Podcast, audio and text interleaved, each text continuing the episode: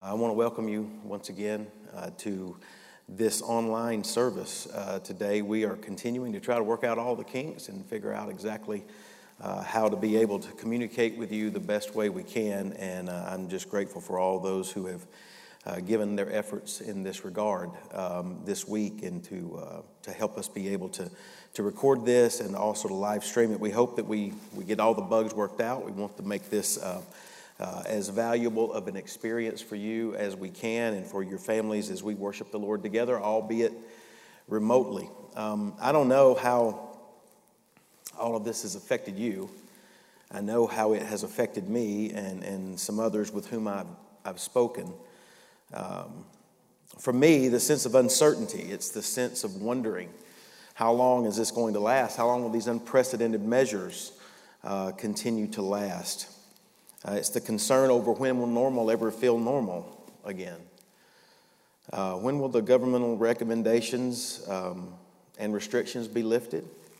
When will this COVID 19 virus recede? When, when will we be able to meet it together again in person as we have become accustomed and as the church throughout the centuries have become accustomed? These, are, these questions and others have been rolling through my mind and, and in my thoughts almost continually over the last week or so. And the truth is, at this point, none of us, none of us have the answers to those questions. As the metaphor goes about, about these things and obviously many others, we're in the dark. I thought about that a lot this week. I thought about the fact that we are in the dark. I thought about the confusion of of all that we are going through.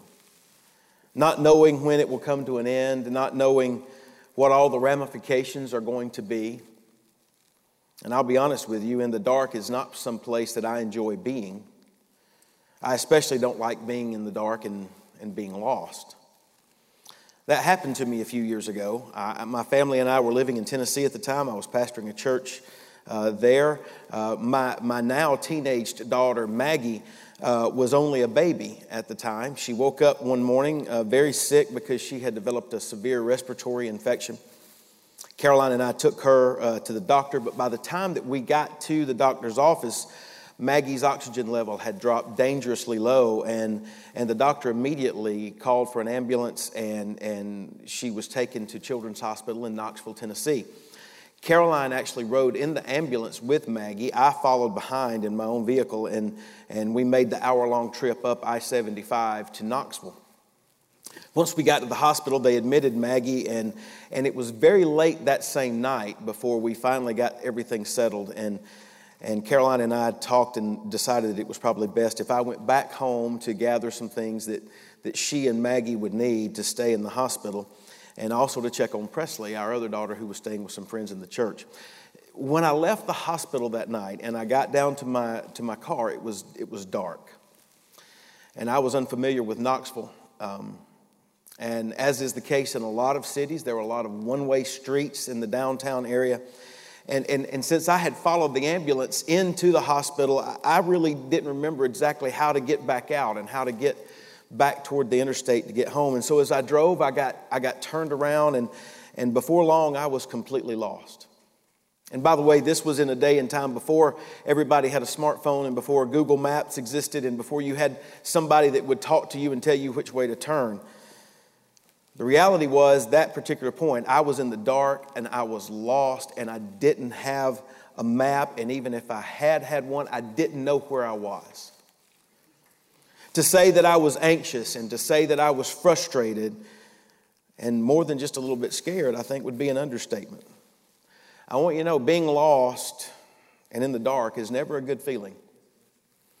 All of us can likely identify with that feeling in one way, shape, or form. Some of us feel that way right now because of the threat of this coronavirus. But certainly there are other reasons to feel lost and in the dark. For some of you, you may feel that way because of a health situation that you find yourself in at the moment. You've gotten some bad news from your doctor, it's put you into a tailspin. Others may be lost in the dark because of a relationship that, that you have. Perhaps your marriage is in trouble. Perhaps the relationship between you and your, someone in your family. Perhaps it's another relationship that's causing tension. Perhaps you find yourself in the dark and disoriented due to the loss of a loved one. Maybe it's your financial situation that has you lost and in the dark. And really, right now, in light of, of, of everything kind of being up in the air with our economy, none of us knows the long term effects that this current situation is going to have. Or maybe the darkness that you're experiencing right now is connected to the fear of what may happen, or it could be connected to the fact that you're frustrated and disoriented because all the plans that you had made have been changed because of the current crisis. My guess is, is that there are many of you out there who understand the panic and you understand the fear and you understand the sense of dread that can overcome you when you don't know which way to turn and when you do not know which way is up. Here's the real question. When these times come, and, and they will come, they have come into all of our lives and they will continue to come, the real question is this to what will you turn? Maybe the better question is this to whom will you turn? Is there, is there someone to whom you can turn when your life has been upended and you find yourself lost and in the dark? Is there someone that you can, that you can turn to who will lead you out of the darkness and provide you with stability in the midst of uncertain times? I certainly believe that there is, and I want to point you to him this morning. So if you have your Bibles with you there in your homes, I hope that you'll take them out and turn with me to the Gospel of John, to chapter 8.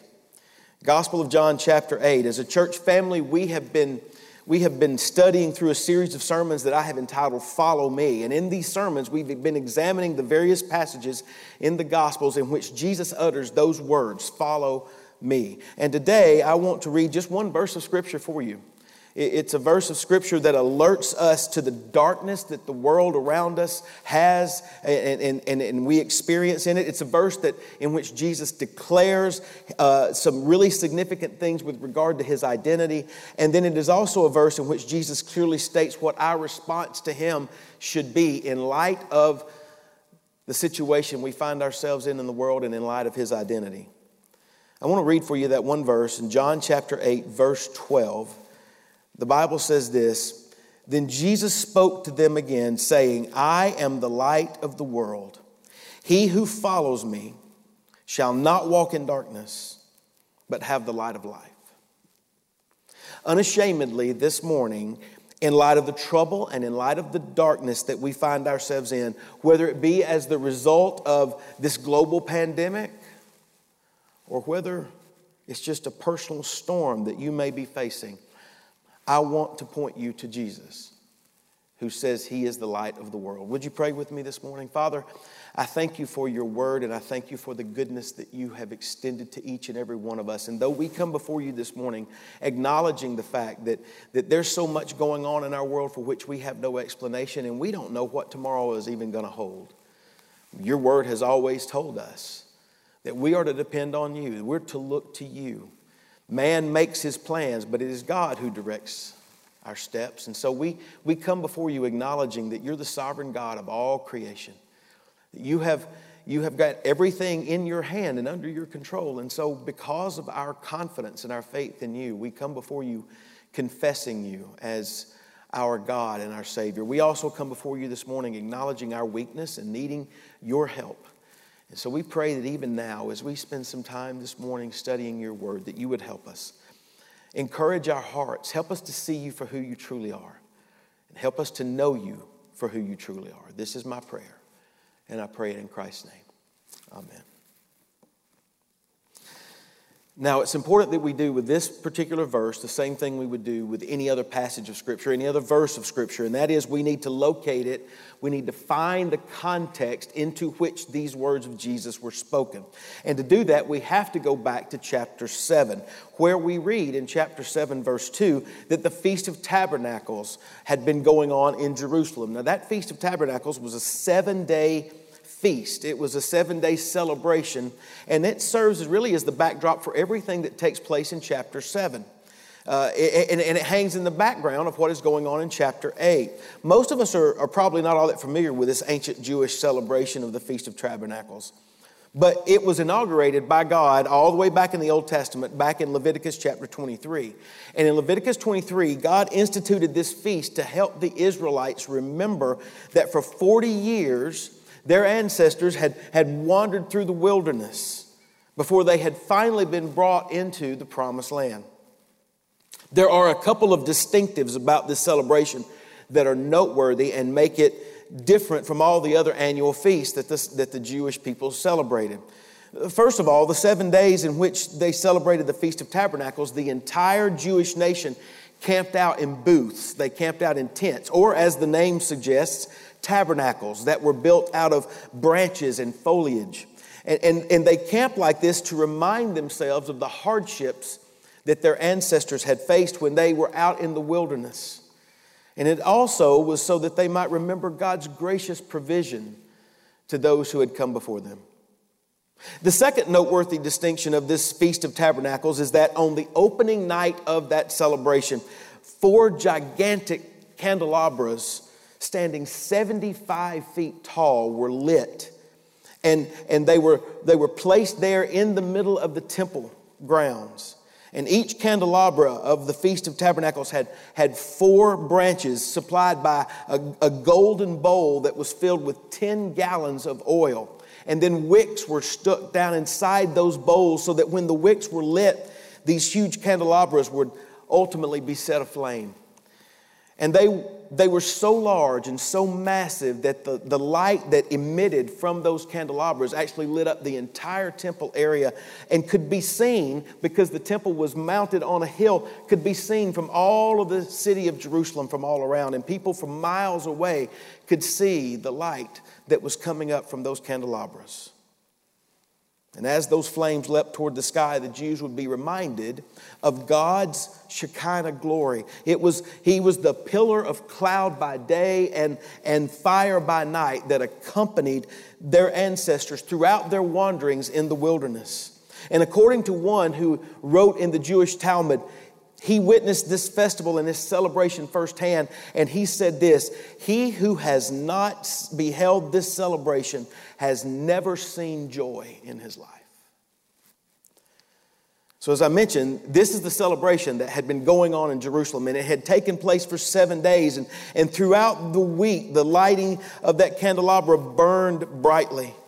And throughout this time, religious leaders, they praised the Lord. They, they sang songs. Musicians came and played their instruments. Everyone did that with an air of expectancy, looking to God to fulfill the promise that He would ultimately send an even greater light. He would send the anointed one. He would send the Messiah who would come and deliver His people from their darkness and from their despair. And as the people sang and they reminded themselves of this promise, they also offered sacrifices and they read scriptures like the one that we're familiar with, particularly at Christmas time from Isaiah 9, verse 2. The people who have walked in darkness have seen a great light. And these people who dwelt in the land of the shadow of death, upon them a light has shined. So in, in chapter 7, this is the celebration that was taking place in Jerusalem. But notice that based upon what we read down in verse 37, we read that, that the seven day feast came to an end and, and the celebration ceased and the massive candelabras were extinguished. In other words, another year celebrating the Feast of Tabernacles had now come and it had gone. And in the minds of the Jews, God still had not sent their Savior the tents were all torn down and the temple went dark. Now, all of this is the context into which serves the backdrop for this magnificent statement that Jesus makes here in John chapter 8, verse 12. I want to read it for you once again. Jesus spoke to them again, saying, I am the light of the world. He who follows me shall not walk in darkness, but have the light of life. Now, as, as we consider these words of Jesus, I want to draw your attention first of all to what his statement implies with regard to the world in which we live. In fact, those of you who have the outline that was sent out earlier this week, you'll find the first point on it there. The, the first thing that I simply want you to note is this there is darkness in the world. There is darkness in the world. I doubt any of us really need to be reminded of that. Even though there are many good things in this world to which we could point, the fact remains that the world that we live in is a dark place. We've already discussed the fact that this COVID 19 virus has created a, a pandemic and it's created fear throughout the world. We've talked about the health related issues that some of us are facing individually. We've talked about relationship issues and financial issues, but but we see other things in the world that remind us that this world is a dark place. We have things like terrorism and, and oppression and, and sexual abuse and pornography and greed and adultery and abortion and, and physical and verbal abuse and false religions and those who prey on the weak and upon the unfortunate. And, and, and the list could just go on and on and on. In Ephesians 4, the Apostle Paul describes those who live in this way and practice these things as being those who walk in darkness. And he says that they have their understanding darkened because their, their hearts are blind. In other words, to put it simply, sinful people live in a darkened world because they have darkened lives. Elsewhere, the Bible says this those who leave the paths of uprightness to walk in ways of darkness he talks about them as being sinners in Proverbs 2, verse 13. In Proverbs 4, verse 19, the way of the wicked is, the dark, is like darkness. They do not know what makes them stumble. The prophet Isaiah says in Isaiah 5:20, "Woe to those who call evil good and good evil, who put darkness for light and light for darkness." You see what we what we have to recognize and what we have to understand right up front is the fact that that when Jesus claims to be the light of the world, he is reminding us of what we already know, which is that this is a dark world in which we live. The darkness of this world comes as the result of, of sin, and here is where that finds its connection to each one of us. You see, the scriptures declare that all of us are sinners. And because we are sinners, the sad reality is, is that we live our lives in the moral darkness and depravity. We, we find ourselves trapped in, in snares of immorality and, and greed and wickedness and deceitfulness and idolatry and, and in deeds of darkness. But here's the good news the good news to those who are in darkness, Jesus offers hope. And I want you to notice the next point on your outline. The second point is simply this Jesus is the light of the world. The first point about the darkness of the world is implied by what Jesus says, but this point about him being the light of the world is explicit. He says clearly that as the light, he has come into this sin darkened world. And the metaphor of Jesus light is, is a recurring theme throughout John's gospel, and really it, it, it recurs throughout all of the New Testament. In the very first words of John's gospel, in what we call the prologue of the gospel of John, beginning in chapter 1, verse 1, we read that in the beginning was the Word, and the Word was with God, and the Word was God. And down in verse 4, he says, In him was life, and that life was the light of men. Down in verse 9, John goes on to describe Jesus as the true light, which gives light to every man. Later, John records some other words that Jesus said about himself. In John chapter 9, verse 5, Jesus said, As long as I am in the world, I am the light of the world.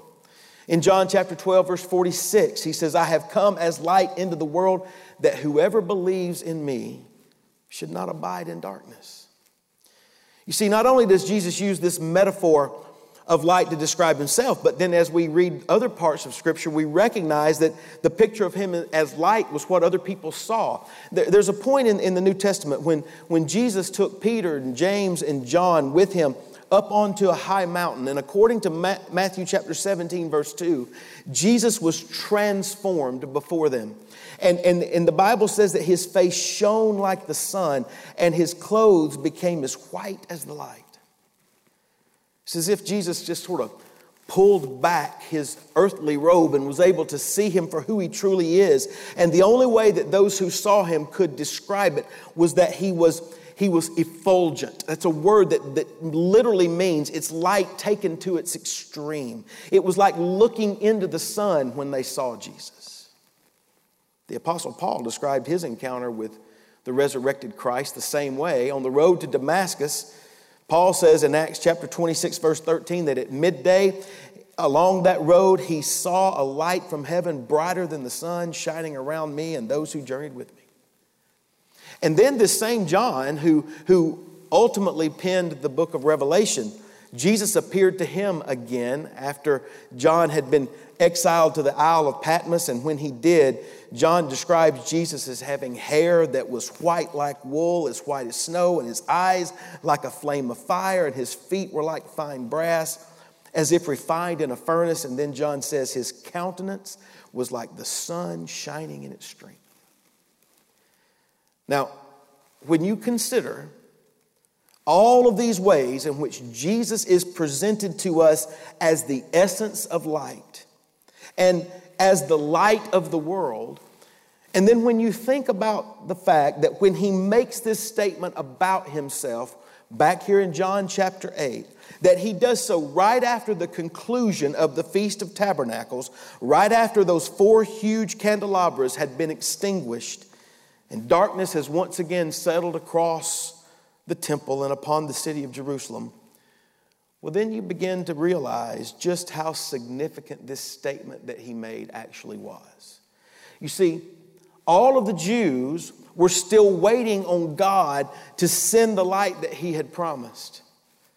And Jesus steps up and says, Look at me, I am that light. But as the scriptures reveal to us, though Jesus is the light, and though he came to shine that light into the darkened, sin cursed world, the world and even his very own people rejected him. John chapter 1, verses 9 through 11 tells us that Jesus is the true light which gives light to every man coming in the world. He was in the world, and the world was made through him, and the world did not know him. And then verse 11 says this He came to his own, and his own did not receive him. Why is that? Why is it that those who are hopelessly lost in darkness and imprisoned in their own sin, why is it that they instinctively reject the light of Christ? Well, as we read in John chapter 3, people actually love the darkness more than they love the light. They love the darkness that ensnares them. In John chapter 3, we have some of the most well known words that have ever been penned. Will even quoted them for us earlier. In John 3:16, it announces to us the greatest news of all kind, all time, because it says that the light has come. For God so loved the world that he gave his only begotten Son, that whosoever believes in him should not perish, but have everlasting life. That's the greatest news that we could ever declare and tell anyone. However, Jesus goes on to reveal the bad news just a few verses later. In verse 19, he says this Light has come into the world, and men love darkness rather than light. Why? Because their deeds were evil.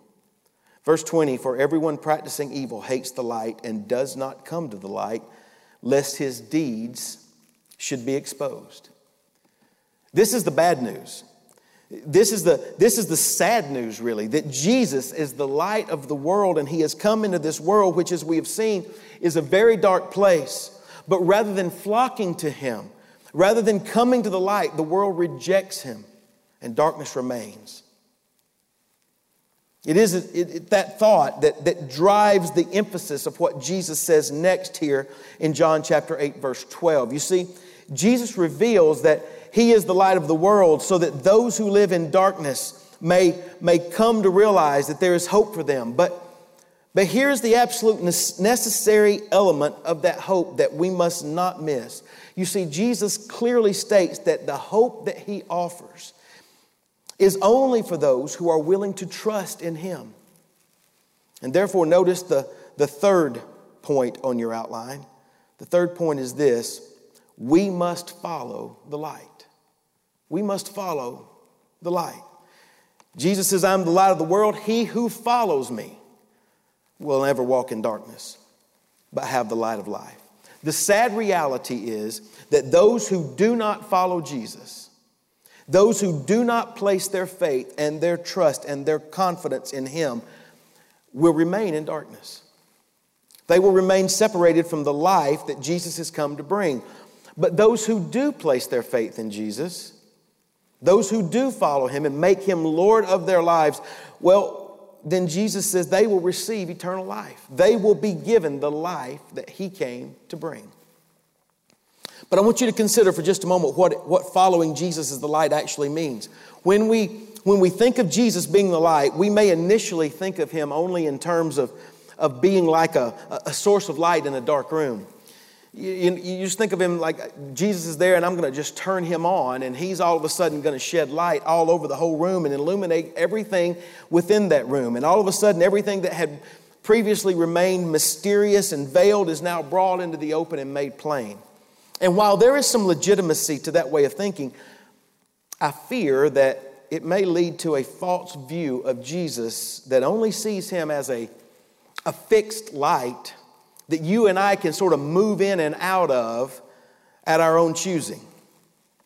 But once again, let me remind you that when Jesus makes this statement about himself, he's in the temple where those huge candelabra had been pushing light up into the dark sky, and that was commemorating the pillar of fire by which God had guided Israel in the wilderness. But unlike those extinguished and stationary candelabra, Jesus is a light that never goes out, and he is a light that is to be followed. In other words, Jesus is not stationary, he is on the move. And, and just as Israel followed that pillar of fire in the wilderness, Jesus continues to call men, women, boys, and girls everywhere to come and to follow him. And listen, that's what it means to be a disciple. Following Jesus is what we have been talking about over these last number of weeks as we've been examining these passages where he tells people to follow him.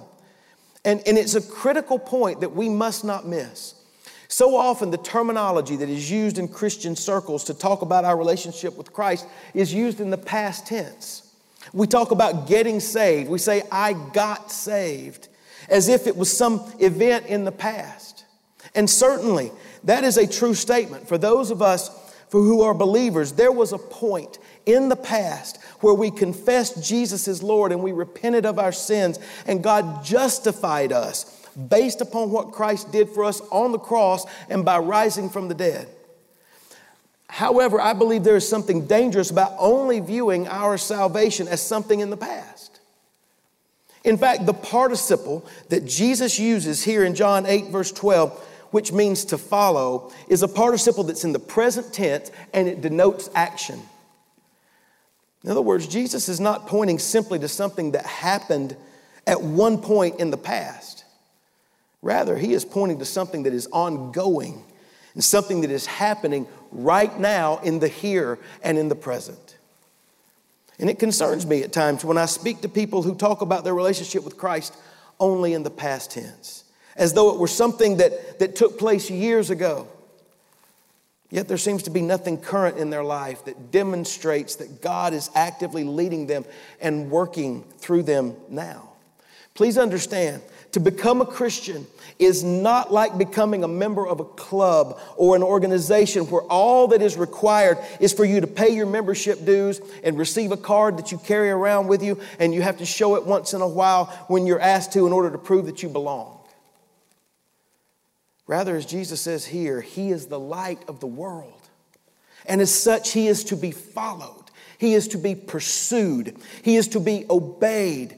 To follow Jesus means that He leads you and that you are in a relationship with Him. It's a relationship that is ever growing, it is a relationship that is ever moving, it is a relationship that is ever advancing. And I want you to know He expects and will accept nothing less from you and from me. So, what we've learned from our study today is, is that we live in a dark world, and as I mentioned at the beginning, it's easy to get lost in the dark. But the message of hope that Jesus announces is that He is the light of the world. And as such, He is a light to be followed. And the good news for those who follow is that Jesus makes two concurrent promises. The first is that those who follow Him will never walk in darkness. And secondly, those who follow Him will have the light of light. But now listen, the good news can only be understood when you fully appreciate and understand the bad news. You see, the remainder of chapter 8, particularly after Jesus utters these words in verse 12, tell us that the Pharisees just went after him. They were aggravated by what he said. They called him a liar. They challenged him. They mocked his words. And then Jesus makes a statement to them who refused to believe that he was who he claimed to be in verse 24. He says, If you do not believe that I am he, you will die in your sins. Now, I want you to think about those two outcomes for just a moment. Jesus says, Those who follow him, well, they will be given the light of life and they'll never walk in darkness. But then he also says, Those who do not follow him, those who do not believe in him, those who do not recognize him to be who he claims to be, well, they will die in their sins. Jesus puts it a different way in another part of Scripture. He says, Those over here will be cast into the outer darkness where there will be weeping, wailing, and gnashing of teeth because of the pain and the misery that they will experience. Now, what I want you to know is that the two realities, the two realities, those two outcomes that Jesus speaks of, makes his words here in John chapter 8, verse 12, of the utmost importance for you and for me. You see, what he says here is not just applicable to those to whom he was speaking 2,000 years ago, it's still just as true and just as applicable for you and for me today. And it is the gravity of that reality that drives me to ask you this question Have you looked to Jesus? Have you trusted in him to be your Lord and Savior? Have you acknowledged that you are a sinner who is ensnared by your sin and you are lost and in the dark? The Bible clearly states that if you will trust in Christ, if you will believe that Jesus died on the cross for our sins and that he rose from the dead in order to defeat death, hell, and the grave, the Bible says you will be saved. Have you done that? I want you to know that Jesus still saves sinners just like me and just like you. And all who will call upon him will find him willing and able to save them. Will you do that? I'd love for you to reach out to me or one of the other pastors here at Ivy Creek to pray with you, to talk to you further about what it means to become a follower of Jesus, I want you to know there will never be a more important decision that you will ever make than to place your faith in Jesus Christ. But let me speak for just a moment to those for whom that is your testimony.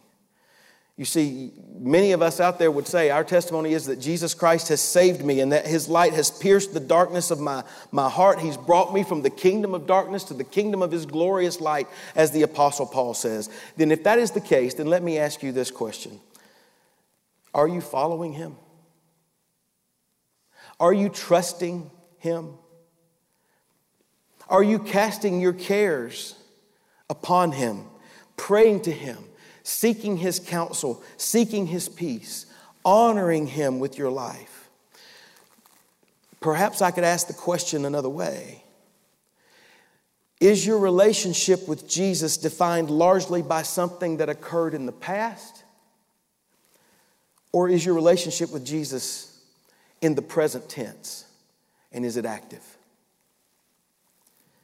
Listen, the scriptures are not silent with regard to what it means to follow Jesus. John wrote in, in, later in 1 John chapter 1 verses 5 through 7 he says this is the message which we have heard from him and declare to you that God is light and in him is no darkness at all. And so he goes on to say if we say that we have fellowship with him and walk in darkness we lie and do not practice the truth. But if we walk in the light as he is in the light we have fellowship with one another, and the blood of Jesus Christ, his son, cleanses us from all sin.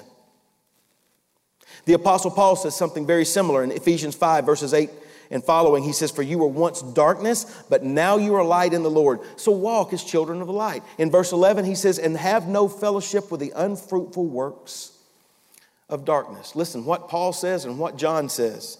Both passages tell us that there is an incongruity with one who claims to follow Christ but continues to walk in the darkness of this world. The truth is, you cannot at one and the same time live in the shadows and in the light. And all of that then leads me to my sermon in a sentence this morning, which is this Those who are lost and living in the dark and living in a dark world must turn to follow Jesus, who is the only source of true light. Those who are lost and living in a dark world must turn and follow Jesus, the only source of true light. You know, I mentioned, I mentioned getting lost in Knoxville late that one night after Maggie had been admitted there in the hospital. And you know, after Maggie got out of the hospital, um, the next week I went and purchased a GPS. And I, I, mounted that thing up in my car, and I determined that there was never going to be another time that I was going to be lost and in the dark again. And I felt like that was the sensible and it was the rational thing to do. What I want you to know this morning is that there is one who is infinitely better than any GPS. There is one who is far superior to any stationary candelabra. His name is Jesus, and He knows exactly where you are, and He knows everything there is to know about you. And He knows where you've been. He knows what you are facing. He understands your fears and He understands your hurts. And He promises that He will save all who will humble themselves before Him and trust in Him. And He promises peace to us no matter the trouble and no matter the storm to those who will follow Him. Jesus declares, I am the light of the world, and if you will come and if you will follow me, you will never walk in darkness, but you will have the light of life. Brothers and sisters, this is the Word of God, and it's for the people of God. Would you pray with me? We are so grateful, Lord Jesus, for your goodness to us. We're so grateful that you have come into this darkened world and that the light that you have come to bring has pierced the darkness of our hearts. I pray for your Holy Spirit to work in the lives of those who are con- contemplating that right now. That your Holy Spirit would bring to them the understanding that they need Jesus, that they can't trust in other things, they can't trust in the economics, they can't trust in other things that's going to happen in their lives, they can't trust in, in anything to remain the same. If anything has happened in the last couple of weeks, we've all been reminded that every crutch that we've ever leaned on and everything that we thought was safe and, and, and stable, we've come to know that it all can go away very quickly. And so, in light of that, I pray that you would, you would teach us to recognize that you are the only light to whom we can look to. And I pray for those out there that have never turned to you before, for those that whom still living in darkness, that they would look to you, that they would place their faith in you, that they would trust in you, and that you would save them for Jesus' sake. And then I pray that they, like the rest of us, would begin to follow you, and that our, our relationship with you would be something that would be active and it would be characterized by our willingness to follow you at all costs as we've been studying in your word. I thank you for this time. I praise you because you are a God that knows everything and loves us in spite of it. So we thank you and we honor you and we praise you this morning. In Jesus' name I pray. Amen.